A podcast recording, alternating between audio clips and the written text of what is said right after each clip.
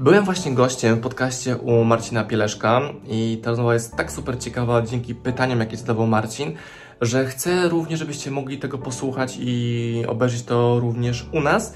Dlatego zapraszam Was gościnnie do słuchania podcastu, gdzie byłem gościem w podcaście u Marcina, e, żebyście też również mogli tego łatwo dotrzeć, przesłuchać i konsumować. Także zapraszam do rozmowy na temat kryzysów i szans w dobie kryzysu, jak sobie poradzić z kryzysem na taką formę, w taki sposób, aby na tym jeszcze więcej długoterminowo wygrać. Rozmowa blisko godziny, ale warto, gęsto, konkretnie. Także zapraszam do oglądania i do słuchania. Marcin Pieleszek, podcast dla e-biznesu Złapani w sieć, współautor Biblii e-biznesu 3.0. Proszę bardzo, tutaj Biblię pokazuję do kamery, trzeba ją prezentować. E, a ze mną jest e, mój zacny gość, Marcin Osman, współautor Biblii e-biznesu 3.0, oczywiście, bo mamy webinar z podcastem Złapani w sieć i z Biblią e-biznesu 3.0. Przedsiębiorca, praktyk sprzedaży, autor licznych książek biznesowych. W swojej karierze tworzył projekty sprzedażowe i marketingowe dla międzynarodowych brandów, a od blisko dekady skupia się na realizacji własnych projektów. I jego merytoryczne materiały znajdziecie na Instagramie, Facebooku, TikToku czy w podcaście też. Mhm. I marcinosman.pl na stronie i oczywiście serdecznie zapraszamy na stronę Marcina. Witam Ciebie serdecznie, Marcinie, na naszym webinarze z Biblią e-biznesu i podcastem Złapani w sieć. Cześć Marcin, cześć i czołem, witam, witam. Też mam swój egzemplarz Biblii, którą zarówno współ, współautorze, współsprzedaję i dowiedziałem się ostatnio, że jesteśmy też tam w jakiejś czołówce w ogóle sprzedawców tej książki, jeśli chodzi o statystyki e, firm i osób, które ją sprzedają, także chwalę się też również naszymi sukcesami sprzedażowymi tego oto projektu, że nasi klienci również ją kupują.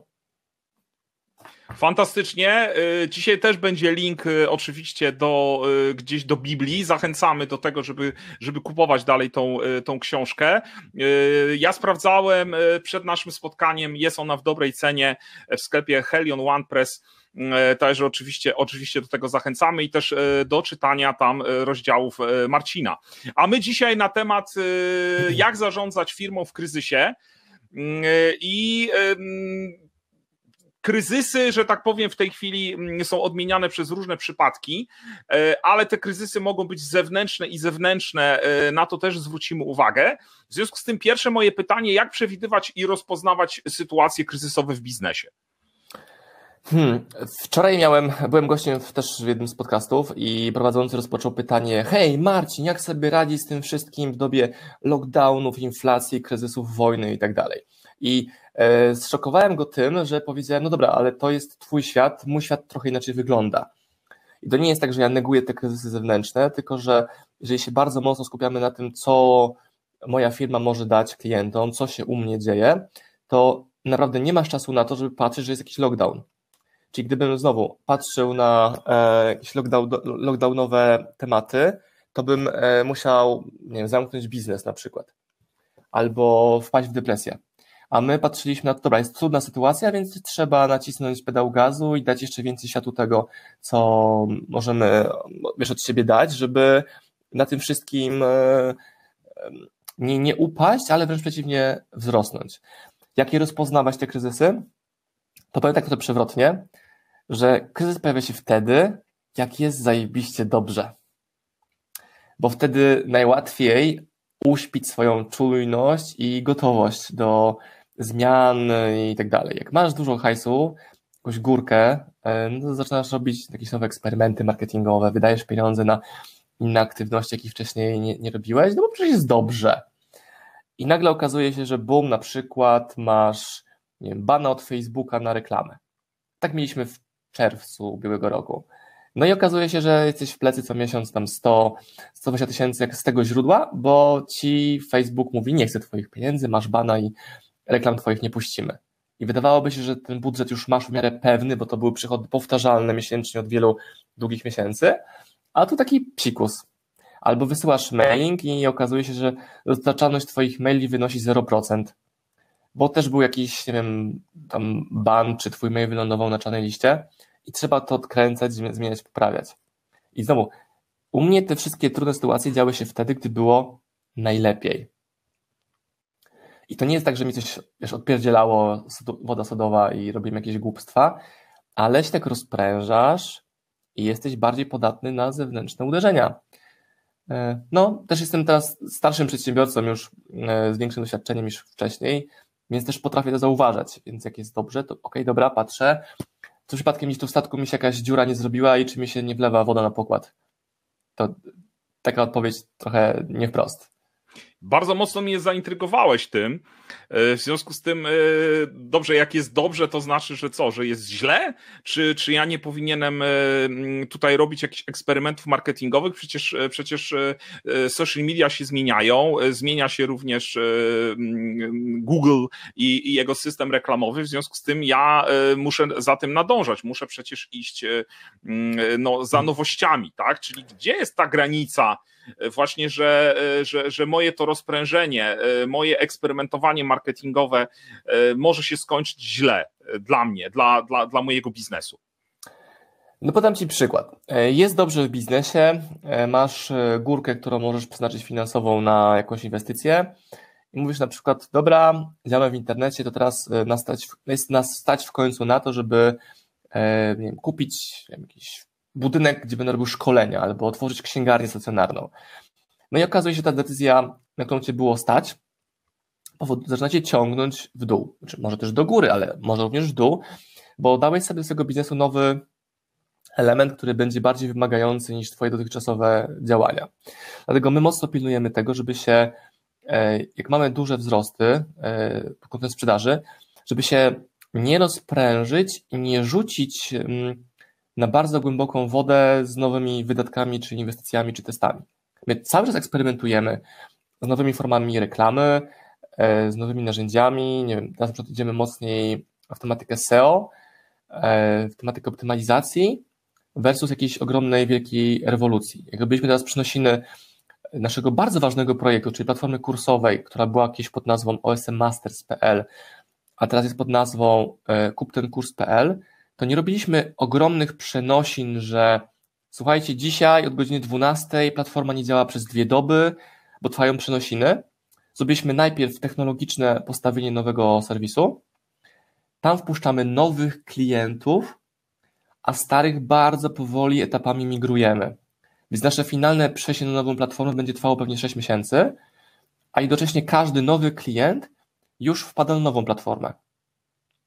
Kiedyś bym robił tak, że wielkie przenosiny ciach od dzisiaj nie ma platformy starej, jest nowa, a teraz nie, nauczony doświadczeniem, że wszystko się może wypierdzielić, co się może wypierdzielić, plus jeszcze dodatkowe rzeczy, e, mówię sobie mm, mm, mm. i znowu, wiesz, można by odciągać w czasie tą premierę nowej platformy, aby ją komunikować, albo nie komunikować, a my tak ostrożnie, czyli najpierw daliśmy dostęp do platformy e, blisko 20 osobom e, z Instagrama, które mogły sobie tam za symboliczne 10 zł kupić dostęp. One przetestowały platformę i miały zamiast za to kursy za symboliczne 10 zł. Mieliśmy, mieliśmy feedback, co poprawić, co zmienić. Wdrożyliśmy to. W drugim kroku daliśmy e, już promkę, tam chyba za stówę, do dwóch kursów dostęp, wysłaną szerzej do bazy mailingowej. I wiesz, tak stopniowo, stopniowo, stopniowo to przenosiny robi, robimy. I to jest super ciekawe case study, które sam chciałbym e, obejrzeć i wdrożyć lat temu pięć, gdy byłem takim bardziej narwanym przedsiębiorcą, który więcej ryzykował, a teraz wolę tak spokojniej, ale bardziej przemyślanie to realizować. Czyli y, obowiązuje jakaś filozofia Kaizen, tak? Tutaj mi się kojarzy, czyli małych kroków, czyli systematycznie, ale robię małe kroki i pilnuję siebie, żebym robił te kroki, tak? Bo mówi, że, że przespanie pewnych rzeczy i, i zachuśnięcie się pieniędzmi może, czy, czy, czy tymi, tymi obrotami na koncie może uśpić hmm. Czyli cały czas wykonuje małe kroki i mm, pilnuje, y, żeby, żeby nie robić rewolucji, tak, w tym momencie w Tak, biznesie. jestem właśnie wielkim fanem tego, żeby działać e, z małymi krokami, ale, ale bardzo szybko te małe kroki stawiać, versus szybkie, duże zmiany, bo później można się bardzo łatwo wywrócić. Podam też inny przykład właśnie z tego roku 20, chyba z kwietnia, gdzie uruchomiliśmy fajną promocję na kursy, postawioną bardzo szybko, czyli landing, reklama, promocja, lecimy z tym. I to się bardzo fajnie przyjęło z, przez klientów, e, nasz, nasz, nasz komunikat. padło kilkaset transakcji chyba w dwa dni i był jeden mały błąd.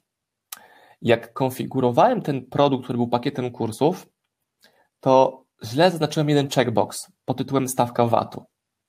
Zaznaczyłem stawkę VAT-u 5% odruchowo, bo taki, są VAT, taki jest VAT przy książkach, a przy kursach jest 23%. I zrobiłem jednocześnie bardzo skuteczną kampanię, gdzie skoczyło kilkaset zamówień, są duże pieniądze i trzeba było później te kilkaset transakcji korygować na poziomie paragonów i faktur, bo one miały wszystkie wystawiony VAT 5%. I to był duży stres i wkurzenie i to było odkręcanie tego VAT chyba przez 3 dni i to było dużo, naprawdę sporo nerwów, żeby to zrobić w terminie dobrze, nie machnąć się, jednocześnie wyeliminować ten błąd na przyszłość. A on się wziął stąd, że jeden check, jeden taki radiobaton kliknąłem źle. Defaultowo ustawiony na 5%. To jest też przykład takiego mikrokryzysu wewnętrznego. Jednocześnie masz duże przychody, napór klientów, wszyscy zadowoleni, a teraz trzeba sobie dołożyć jeszcze roboty takiej trzydniowej, intensywnej, żeby skorygować dokumenty księgowe. No ciekawa, ciekawa historia. E, I właśnie my cały czas obracamy się w kierunku kryzysów e, wewnętrznych, tak? Mhm. E, ale kryzysy są wewnętrzne i zewnętrzne. I jakie to są główne przyczyny tych, tych kryzysów? Mówisz zewnętrznych czy wewnętrznych? I o tych, i o tych. No, zewnętrzne są takie, na które nie masz, nie masz wpływu, a czyli nie wiem, co wymyślił Morawiecki dzisiaj na przykład a, i na to nie masz do końca wpływu, a teraz jak to się może przekształcić na kryzys wewnętrzny, to to, że zignorowałeś to, że działasz w zmiennym środowisku gospodarczo-polityczno-biznesowym i zakładasz, że zawsze będzie pięknie i dobrze. Nie? E, kryzysem wewnętrznym może być to, że mm, są jakieś napięcia, konflikty między zespołem czy wspólnikami, i znowu ignorujesz to, aż one zaczynają eskalować i to się wszystko jednego dnia mocno może wypierdzielić. Albo może to być również powodowane stylem liderstwa, który jest liderem, liderem takim szarżującym, który nie słucha tego, co się dzieje z tyłu i ciągnie swoją drużynę w kierunku, jak to ona nie jest gotowa. To jest celem, celem lidera, zadaniem lidera, ale znowu biegniesz, ale czy hamujesz też trochę? Czy używasz pedału hamowania i przyspieszania jednocześnie? Nawigowanie między tymi aktywnościami to jest to największe wyzwanie. A jakie kryzysy są najgorsze? Hmm. Najgorsze są te, które dzieją się w obszarze naszej największej bezwładności. Czyli dajmy na to, realizujemy projekt z klientem, gdzie robimy dla niego coś innowacyjnego. Innowacyjnego, co oznacza w skrócie, że nie do końca wiemy, jak to zrobić jeszcze, ale mówimy, że zrobimy. Tak często bywa w firmach. I okazuje się, że jest to oparte na jakiejś kompetencji kluczowej i zwalniać się główny programista. Też takie rzeczy przerabiałem u siebie w poprzedniej firmie, że sprzedaliśmy klientowi duży projekt, który wymagał technologii. Kluczowy programista się zwolnił w połowie projektu i jesteś w dupie, nie? bo projekt rozgrzebany, zaliczki wzięte, klient oczekuje, bo zakomunikował to u swoich klientów, czy, e, czy, czy u swojego szefostwa, że to właśnie powstanie. No i mm, brakuje ci kompetencji kluczowej na swoim pokładzie. Dlatego my poszliśmy w taką stronę z biznesem, że on jest najbardziej zależny od naszych kompetencji marketingowo, marketingowo-sprzedażowych, bardziej niż od produktu. Bo jeżeli okaże się, że Słyszeliśmy wszystkie książki jednego autora, na który akurat jest hype, czy mocno go wypromowaliśmy, to mamy inne produkty również. Gdyby okazało się, że drukarnia nam nie dowozi książki, bo się nie wiem, spaliła drukarnia, nie ma papieru, to mamy inne produkty, które możemy sprzedawać.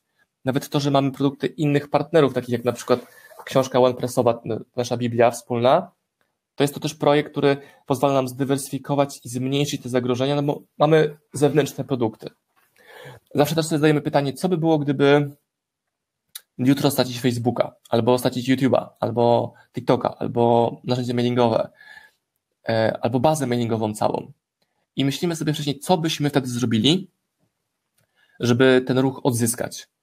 No i to jest takie działanie, takie trenowanie mięśnia przetrwania mięśnia kryzysu, zanim e, potrzebujesz go aktywować.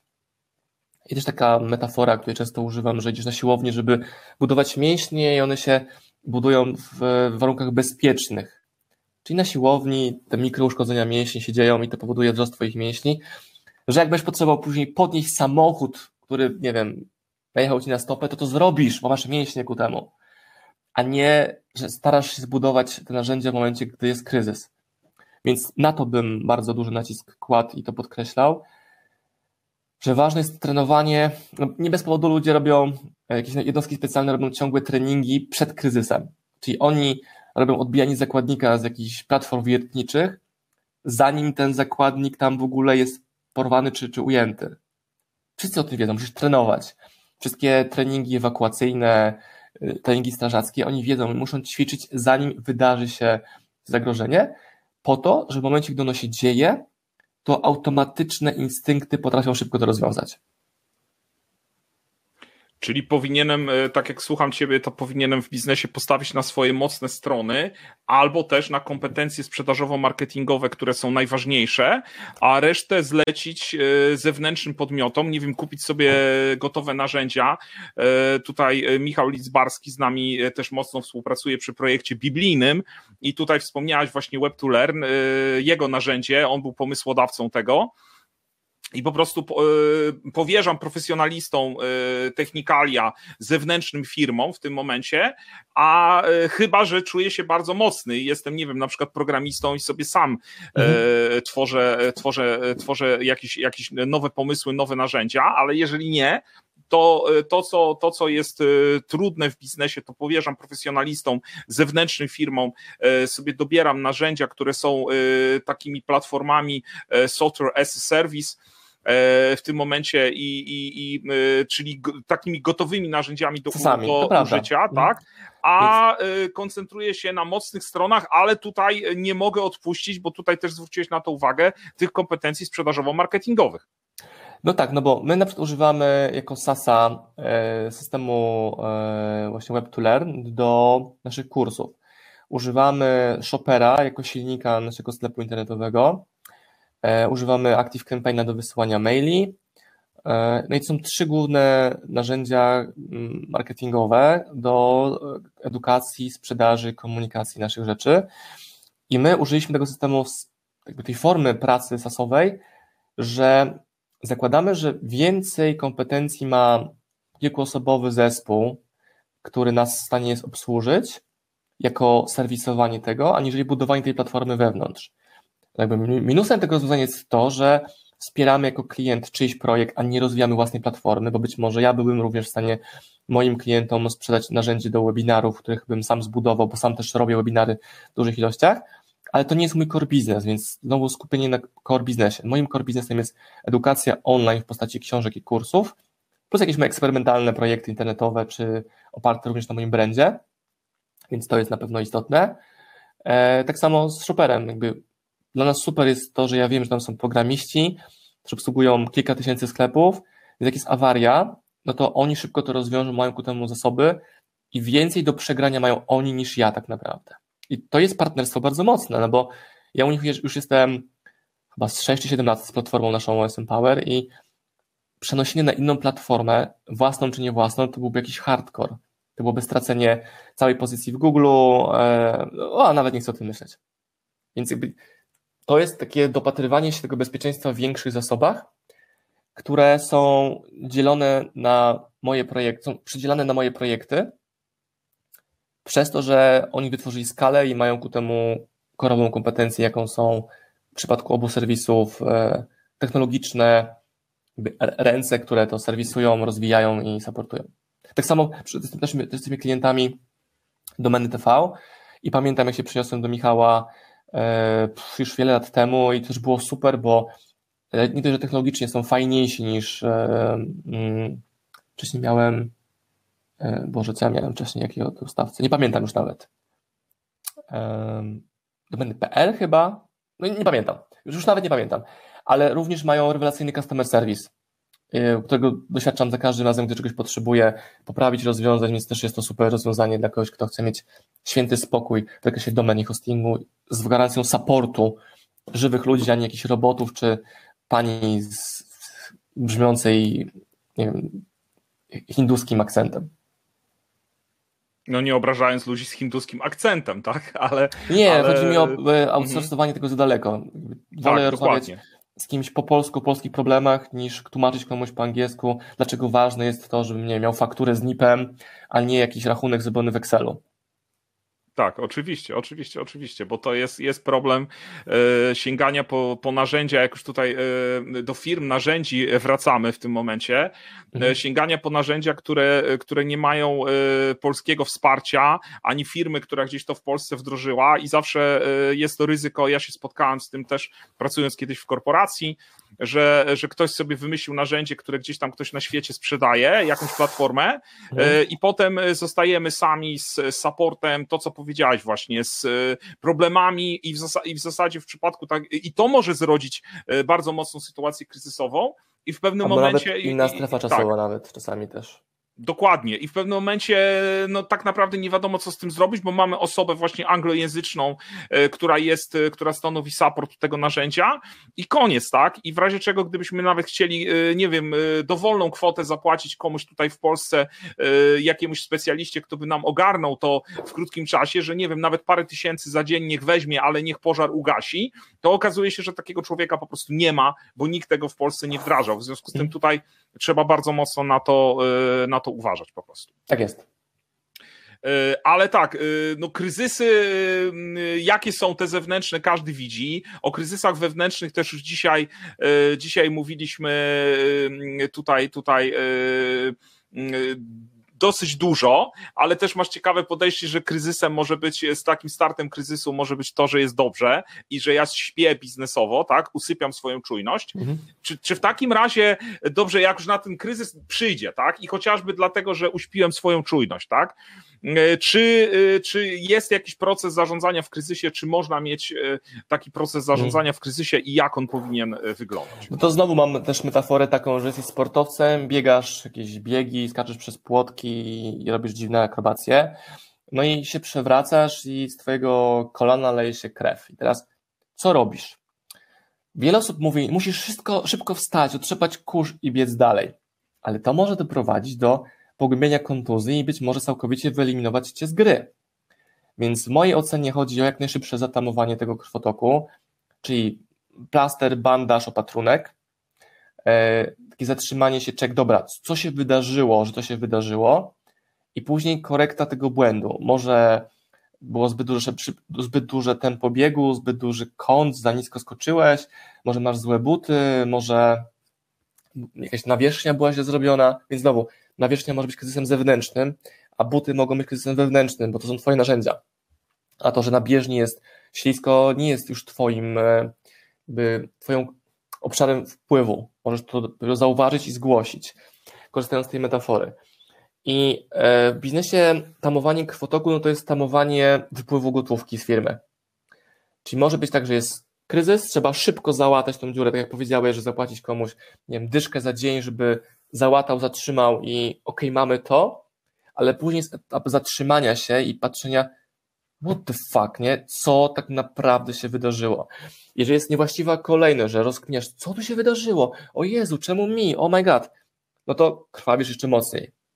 Hmm? I dopiero w tej trzeciej fazie można myśleć, co zrobić o tym, aby biec szybciej, albo żeby tych błędów w przyszłości unikać. Więc taką sekwencję e, trzykrokową widzę i w wielu przypadkach, dla mnie bardzo szokujące, ale tak właśnie jest, że ludzie wpadają w tą presję, no muszę szybko biec. Muszę szybko podnieść się, otrzepać kurz i dalej zapierdzielać. A właśnie nie, właśnie, właśnie nie. I każdy dobry sportowca to wie, a amator będzie mocniej, jeszcze bardziej mocniej biegł. E, czyli, e, czyli ważne jest, żeby szybko, e, szybko się zreflektować i te skutki kryzysu ograniczyć, i potem, i, czyli, czyli te najważniejsze rzeczy ogarnąć, a potem dopiero spokojnie myśleć dalej o, o tym, hmm. jak uniknąć tych błędów, jak dalej rozwijać swój biznes, albo być może to, co dzisiaj też na co zwracałeś uwagę, być może zrezygnować z zajmowaniem się pewnymi rzeczami i powierzyć te kompetencje innym osobom, czy znaleźć takie narzędzia, które które prosto to, rozwiążą To jeszcze bym to dookreślił, no bo to jest mm, skupianie się jak, się, jak wlewa ci się woda na pokład, to to jest rzecz ważna, pilna. I musisz szybko tą dziurę załatać, bo zatoniecie, kropka. Ale jeżeli permanentnie zajmujesz się łataniem dziur, to znaczy zajmujesz się tylko i wyłącznie rzeczami ważnymi, pilnymi. Więc w długiej perspektywie czasu chodzi o to, żeby zajmować się rzeczami ważnymi, jak na przykład, hmm, długoterminowo może lepiej zmienić ten statek na zupełnie inną maszynę, mniej awaryjną. Czyli tak robiliśmy też ze zmianami oprogramowania albo zmianami naszych partnerów czy dostawców, z czasem poprawiając ich. Też mieliśmy ostatnio duży fuck up, już ponad rok temu, duży fuck up z drukarnią, więc zmieniliśmy drukarnię na inną. I znowu praca z poprzednią drukarnią to byłoby łatanie i ratowanie kryzysów bieżących. A długoterminowo trzeba było zmienić tę drukarnię na inną, która jest mniej awaryjna, czyli na inną maszynę, która dowozi nam kluczowe zasoby, jakimi są no, fizyczne książki, do których się przecież specjalizujemy i których e, wytwarzamy coraz więcej. Skupienie się tu i teraz na rzeczach ważnych, pilnych, ale długoterminowo wyeliminowanie tych sytuacji, które doprowadzają do pożarów. Y, jakie Twoim zdaniem są w takim razie najskuteczniejsze mechanizmy obrony przez, y, przed sytuacjami kryzysowymi? To u mnie jest to dywersyfik dywersyfikacja, no bo jeżeli patrzymy na, ok, zarówno w życiu prywatnym, jak i biznesowym, to dywersyfikacja przychodów jest dla mnie bardzo ważna, czyli staram się zwiększać liczbę y, kraników, z których płynie do nas gotówka. Wtedy zmniejszasz ryzyko tego, jak coś się wywali, to sypnie ci się wszystko. Czyli nie mamy źródła przychodu tylko wyłącznie z platformy OSM Power, bo ona może nie wiem, jutro siąść z powodów technicznych, jakichś tam. Więc mamy sprzedaż i z osmpower.pl, i z Allegro, i z platformy naszej e-bookowej, i audiobookowej, i z partnerów handlowych, i z hurtowników. Wiesz, już mamy 5, 6, 7 różnych źródeł przychodu, że jak jedno się wywali, to cały biznes sobie leci dalej. Więc dywersyfikacja jest ogromnie ważną rzeczą. E, drugim e, kluczowym elementem to jest podział obowiązków i kompetencji w firmie. Jeżeli ma się wspólnika, no to ja mam wspólniczkę, Kamilę, e, i mamy bardzo mocno zarysowany podział obowiązków, dzięki czemu to pięknie działa, że im mniej ja się pakuję w jej obowiązki, im mniej ona w moje, tym łatwiej idziemy do przodu. Czyli Kamila zabezpiecza część wydawniczą i operacyjną, rzeczy operacyjnej są również dokumenty, dbanie o księgowość, umowy i tak. Tym bardziej ja mogę skupić się na tym, że tworzę marketing i sprzedaż, bo wiem, że tamta część jest dobrze zabezpieczona. Tak samo, jeżeli pojawiają się jakieś błędy, wtopy, albo my rośniemy, a nasz partner, nie, firma księgowa za nami nadąża, to bardzo ryzykowne jest łudzenie się, że ta firma nagle się zreflektuje będzie lepszym partnerem dla nas. Dlatego też zmieniliśmy w tym roku, jakoś na przełomie roku zmieniliśmy firmę księgową na nową firmę księgową, która się stricte specjalizuje w obsłudze podmiotów działających online, czyli działających na, na ogromnej liczbie transakcji z małą kwotą. Też klientowi tysiąc, e, firmie księgowej tysiąc faktur na, na 9,90 i jak mają z tym problem, bo nie umieją robić automatyzacji obsługi dokumentów, no to masz problem. I znowu musisz zająć się rzeczą ważną, pilną, jaką jest ustalanie, jak sobie poradzić z zaksięgowaniem takiej ogromnej ilości dokumentów. A jak masz partnera, który potrafi to technologicznie jednym kliknięciem zaciągnąć do systemu, to nie masz tego problemu. Ale znowu etap zmiany był trudnym zmianem, no bo przenosiny biura księgowego są wyzwaniem dla firmy zawsze, szczególnie w skali działania, jaką my reprezentujemy. Więc to, to są moje rekomendacje.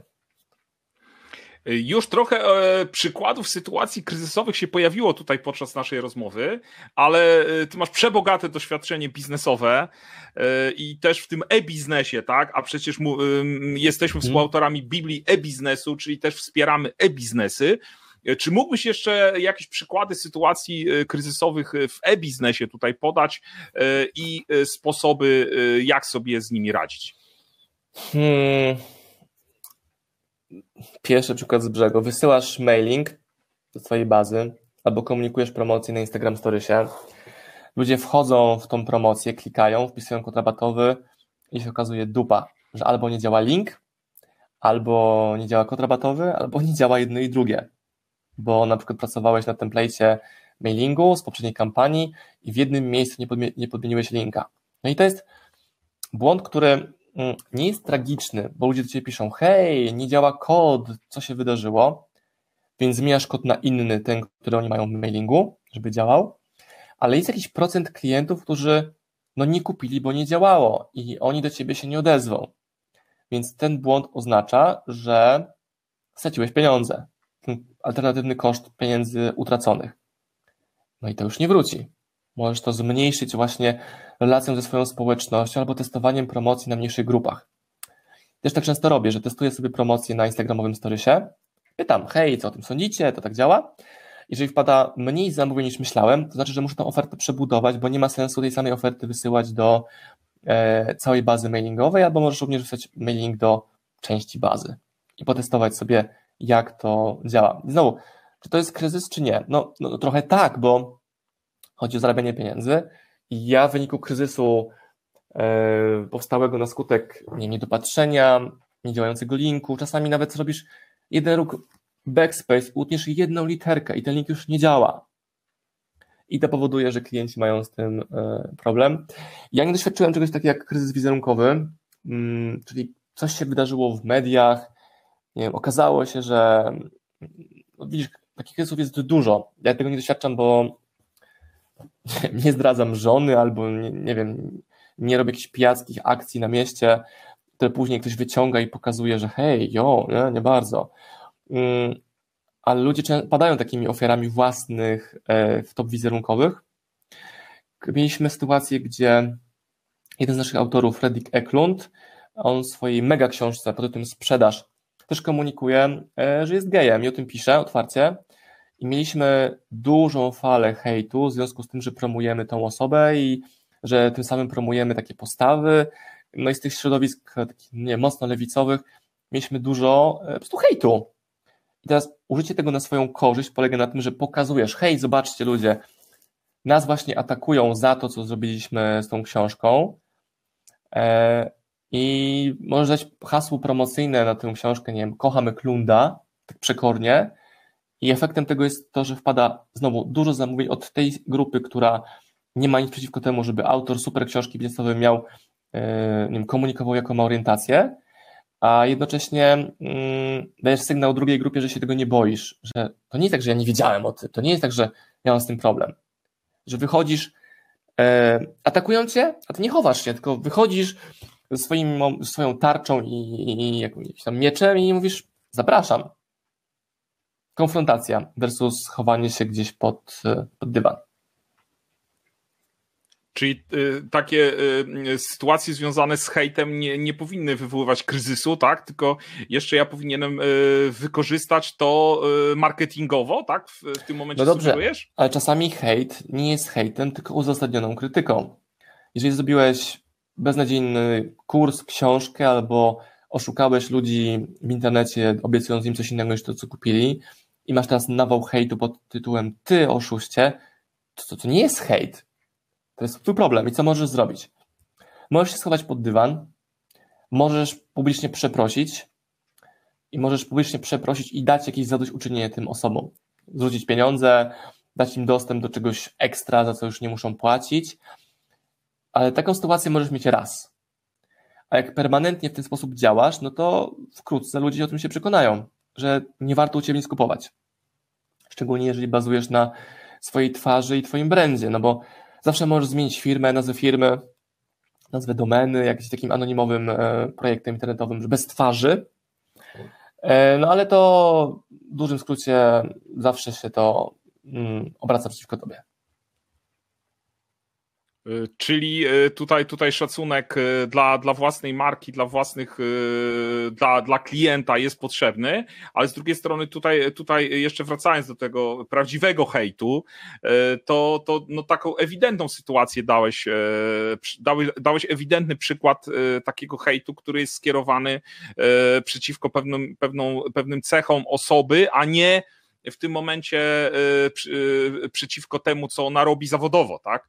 Czyli, ty, y, czyli trzeba ten hejt potrafić też obrócić y, na swoją korzyść. To prawda. Taka, takie karate, nie? Właściwie atakuje energią, a ty potrafisz nie kontrolowaniem tej energii, ale obróceniem tej siły przeciwnika na swoją korzyść, zrobić tak, że on leży na łopatkach. Swoją własną energią i siłą tam się tej ziemi znalazł. Mhm. E, I zmierzając już e, do e, końca naszego spotkania ze słuchaczami podcastu Złapani w sieć, najważniejsze rady dotyczące zarządzania w kryzysie. Hmm, pokerowa twarz, czarne serce, czyli taka postawa, no, chłodna krew. Jak wpadniesz w panikę, no to przegrałeś. Jak topisz się i wpadniesz w panikę, to przegrałeś. Kolejną metaforą się posłużę. Jeżeli wpadłeś e, do przerębla zimą do lodowatej wody, przegrasz, jeżeli się rzucasz, miotasz. Wygrasz, jeżeli się uspokoisz, wyrównasz oddech i wtedy możesz w tej zimnej wodzie być przez kolejne nawet 15 minut, nawet jeżeli temperatura na zewnątrz jest minusowa i woda też ma blisko zera. Bo nie tracisz energii na szamotanie się, nie tracisz tlenu, nie tracisz swojej uwagi na walkę. Czyli znowu, zimna krew pozwoli ci wyjść bezpiecznie na lód, jak uspokoisz emocje. Czasami jest to trudne, ale też e, istotne, żeby to zrobić, bo twoje emocje, twoja panika mają też wpływ na twój zespół. Często jest tak, że ty musisz swój zespół uspokajać swoją postawą, a nie może być tak, że to zespół uspokaja cię, hej, spoko szefie, ogarniemy. Nie, nie, nie, ty masz być poker face a jednocześnie mając świadomość tego, że trzeba się za to wziąć. E, widzę sytuacje, gdzie ktoś, nie wiem, sytuacja kryzysowa, dziecko się przewróciło i rodzic drze ryja na to dziecko, że co ty zrobiłeś w ogóle, jak ty biegasz? Nie, to jest moment, który musisz podnieść, przytulić, pogłaskać, uspokoić, a później, dobra, czemu to się wydarzyło, czemu tam pobiegłeś? A to nie jest ten moment, gdy dziecko się drze, żeby na nie wrzeszczeć. Typowy błąd rodziców, fundamentalny. Tak samo w firmie, że trzymanie emocji, a trenowanie tego znowu trzeba robić wcześniej. Bo jak się dzieje jakaś mega wtopa, no to te emocje są duże. Znowu testowanie siebie w bezpiecznych warunkach na sytuacje, które i tak nastąpią. To jest podstawa. Działanie, trenowanie wcześniej niż moment, w którym potrzebujesz tej e, umiejętności czy energii. Czy jeszcze mi jedno pytanie tutaj się na, narzuciło, tak? To my, my wręcz powinniśmy się przygotowywać do kryzysu i, i, i, w takim razie, w takim razie mówić, kryzys na pewno nastąpi, bo nawet jeżeli, nawiązując do tego, co mówiłeś dzisiaj, e, jeżeli jest dobrze, to znaczy, że jest źle? Kryzys to jest, czym jest kryzys? To jest zmiana zasad gry. Ktoś e, daje nową planszę, daje nowe karty i od teraz gramy inaczej ale myślę sobie, ale przecież, ale, ale jak, no wybudowałem, nie wiem, magazyn, mam leasingi, mam maszyny, mam ludzi i co ja mam teraz z tym zrobić? A ten kryzys mówi, fuck you, I don't care, nie? Nowa gra polega na tym, że i musisz się dopasować do nowej gry, a nie zaklinać rzeczywistość, że nie, nie, nie, nie, przetrwamy. To są wszystko case'y restauracji, które w roku 20 były zamknięte i one myślały jeszcze dwa tygodnie jeszcze dwa tygodnie. I dwa lata później dalej mają problemy. A są przykłady restauratorów, którzy się przebranżowili i z restauracji stali się pół restauracją, pół cateringiem zewnętrznym, albo w ogóle przebranżowili restaurację swoją na e, zakład produkujący dania restauracyjne w konserwach pakowane. To jest firma Edred. Mega ciekawy case study, też u mnie na YouTubie są rozmowy z Grześkiem Kensem, e, który o tym opowiada. No, mógł się kopać z koniem, a mógł e, zadziałać na swoją korzyść. Teraz jeżeli, nie wiem, idzie lockdown, wojna, koniec świata, to ludzie kupują konserwy. Dosłownie. I on na tym wygrywa. Są też restauracje, które cały czas działały. Jak najbardziej, ale one musiały mocno kombinować, żeby przetrwać, czyli negowanie zagrożenia. Nie, nie, świat się nie zmienił. Zmienił się i to bardzo. Jak to zauważysz, to będzie ci prościej. I to nie jest tak, że trzeba świrować, nie spać. Dobra, okej, okay, kładę się spać, a jutro będzie kryzys. Potraktowałbym kryzys jako zmianę zasad gry. Dosłownie, nową planszę. Niby piątki te same, ale są inne zasady gry. I teraz też się muszę tym odnaleźć, albo, albo nie. Mogę swoją firmę zamknąć, sprzedać, whatever. Jeśli nie chcesz w tej grze brać udziału, ale jak chcesz być tym przedsiębiorcą, no to musisz umieć grać na różnych planszach. Czy jesteśmy skazani na zmianę w takim razie? jako ludzie, tak, i każdy, kto neguje zmianę, to chyba jakieś, jakiejś innej planety jest, bo zmiany dzieją się nawet wtedy, jak my nic nie robimy. Możesz nic nie robić, a i tak doświadczysz zmian swojego otoczenia na przykład. Czyli musimy być gotowi na zmianę i to y, nam musi wystarczyć w takim razie y, jako podsumowanie naszego spotkania. Y, I też sytuacja kryzysowa jest kolejną zmianą w naszym biznesie i inaczej po prostu będą toczyć się już reguły gry, co nam dzisiaj powiedział Marcin Osman, przedsiębiorca, praktyk sprzedaży, autor licznych książek biznesowych i autor oczywiście Biblii Biznesu 3.0. Był tak gościem podcastu Złapani w sieć i dziękujemy już słuchaczom podcastu.